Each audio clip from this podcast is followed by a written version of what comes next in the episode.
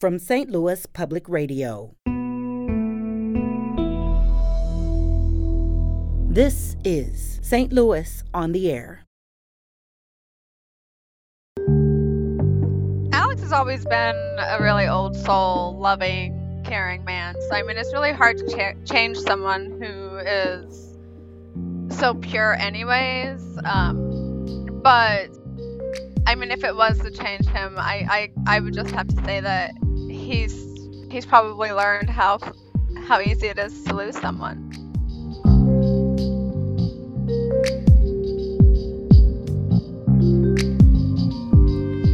I'm Sarah Fenske.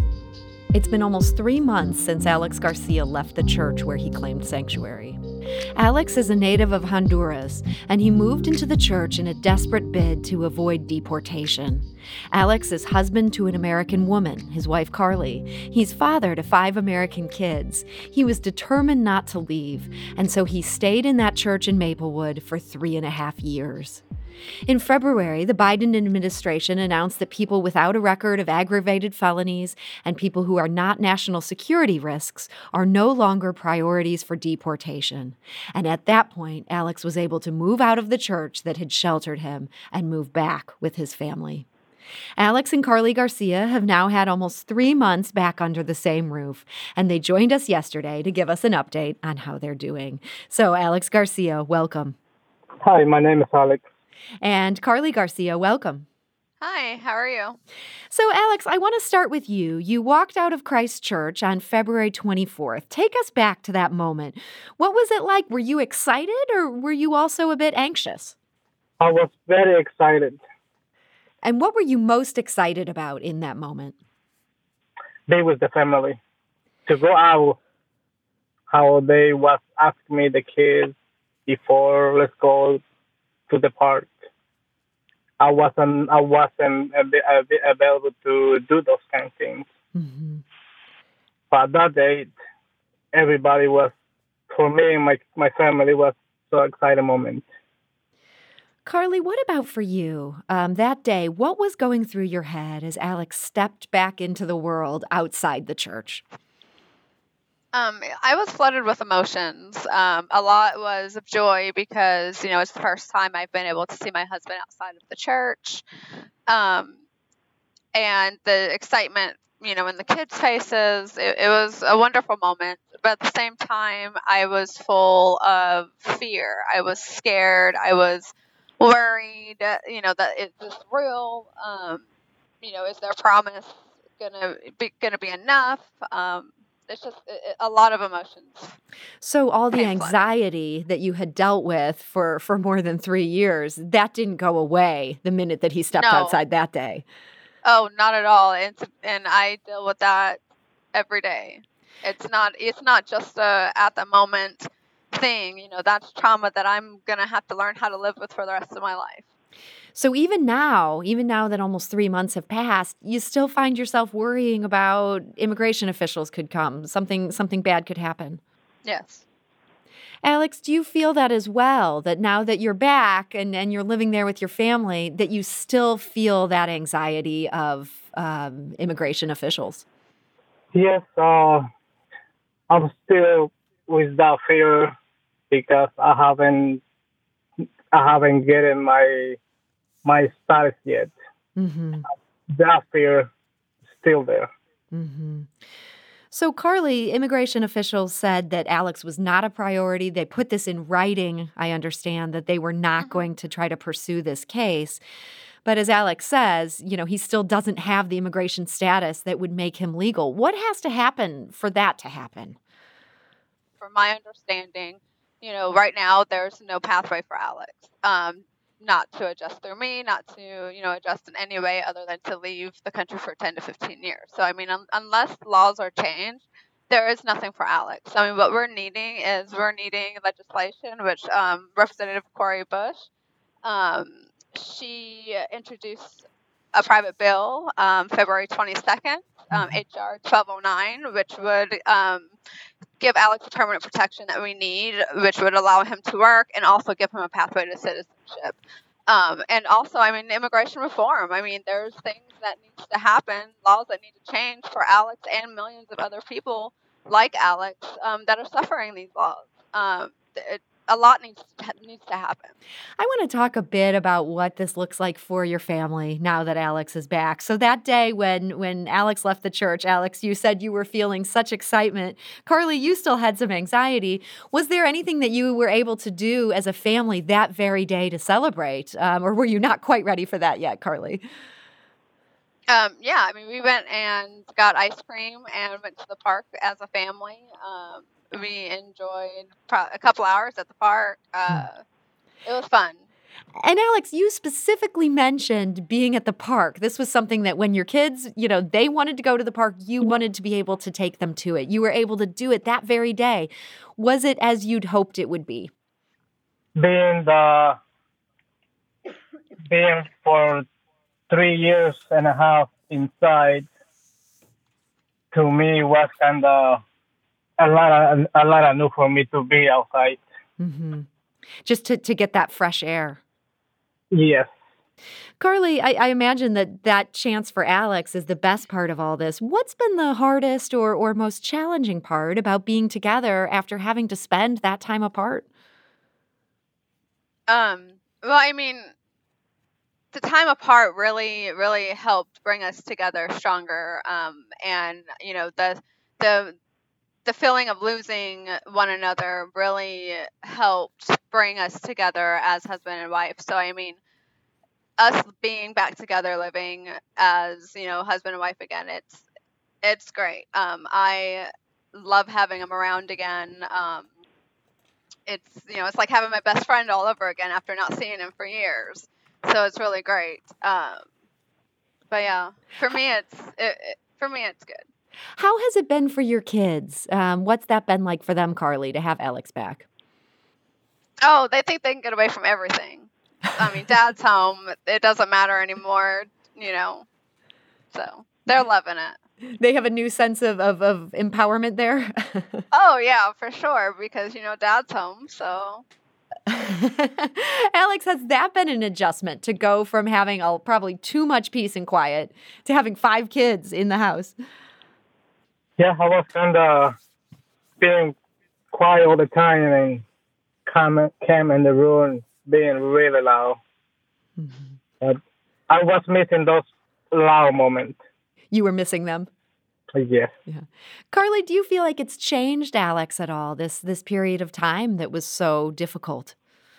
I mean, Alex has always been a really old soul, loving, caring man. So I mean, it's really hard to cha- change someone who is so pure, anyways. Mm-hmm. Um, but I mean, if it was to change him, I, I I would just have to say that he's he's probably learned how how easy it is to lose someone. Hmm. I mean, we were there, and then before you know it, it's like we weren't gonna be there. So um, and we weren't there for a while. Mm-hmm. So you know, I I didn't have to live without you know my my wife, my my children. You know, he did. You know, I only had to live without my husband. I still had my kids to keep me busy, to keep me, you know, on my toes and occupied. And he didn't have that. So it's like I I I can't imagine if it did change him how much it has. Mm-hmm. I just know that he's still an amazing person that he was before he went in. Carly, you talk about that near loss. Um, in 2017, Alex was ordered to report for deportation within two weeks. And instead of that, he moved into the church. He claimed sanctuary. Do you ever think about the road not taken, where you would be today if he hadn't claimed sanctuary?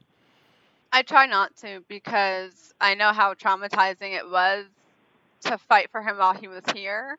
Mm-hmm. Um, because the only other road to take was for him to be deported. So, like, I try not to think about that because I know how traumatizing it was for him to be here, let alone how it would be if he wasn't. Mm-hmm.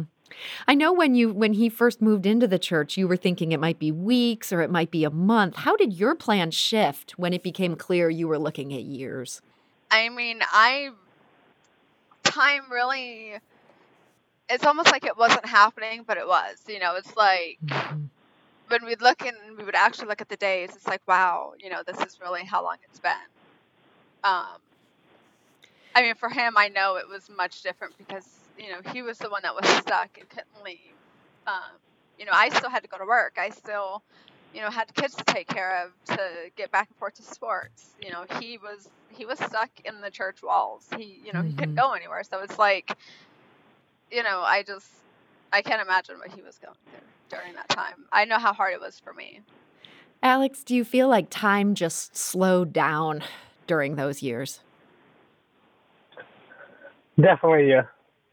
Carly, do you ever think about what you would have done if President Trump had been reelected? What if you had been looking at four more years of this? Um, yeah, I, I try not to disturb my peace like that. So um, I've worked really hard um, on where I am today. So I try not to disturb myself like that. So, uh, moving to a happier thought, Alex, during the time you were there at the church, you had talked about how much you just wanted to work. Are you able to go back to work now, or are you taking some time to be with your family first?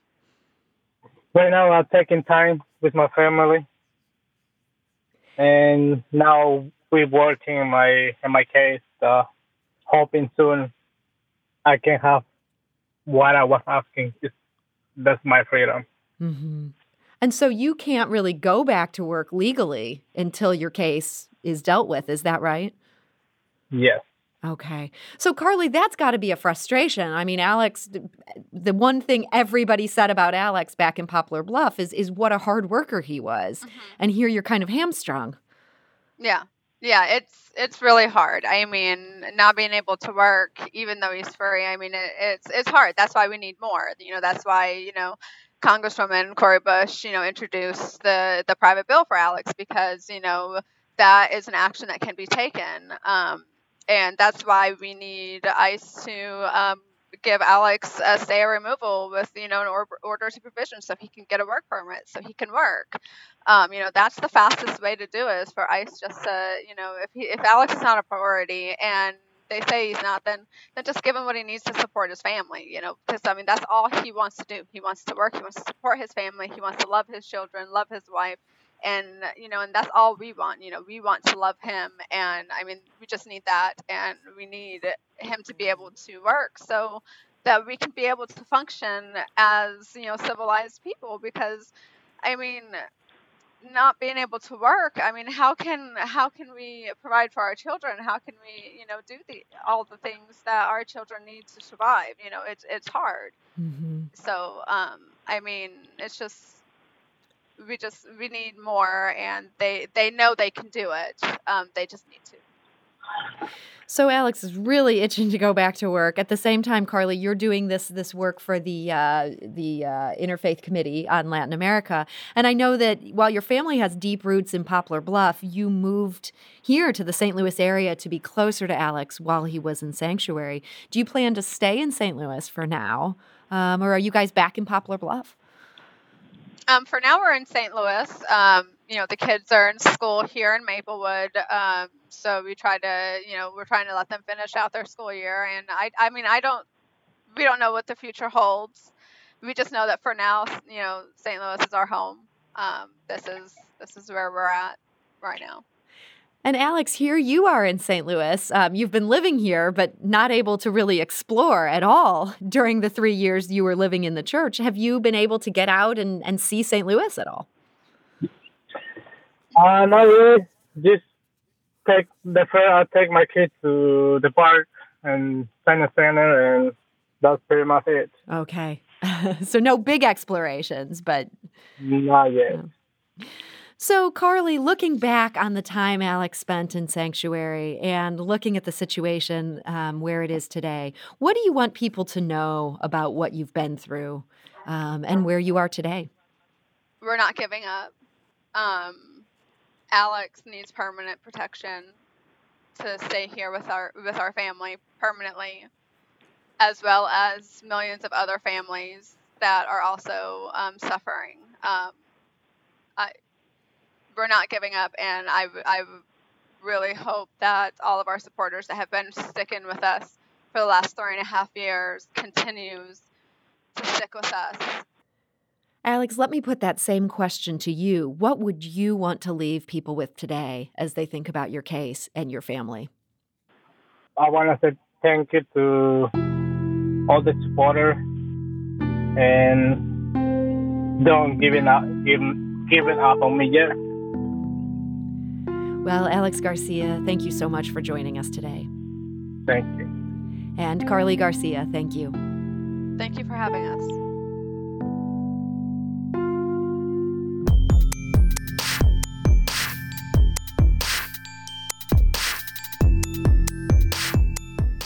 St. Louis on the Air is a production of St. Louis Public Radio. Understanding starts here.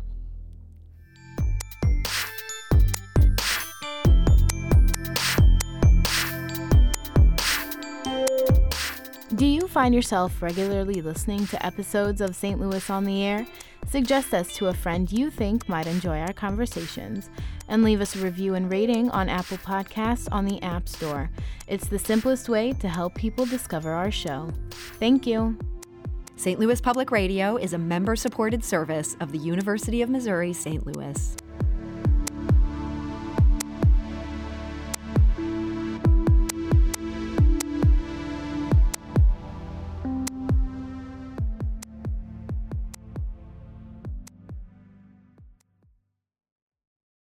Support comes from Missouri Forest Products Association, committed to sustainable and sound conservation of the state's forests, which support more than 41,000 Missouri jobs, resulting in a $10 billion industry.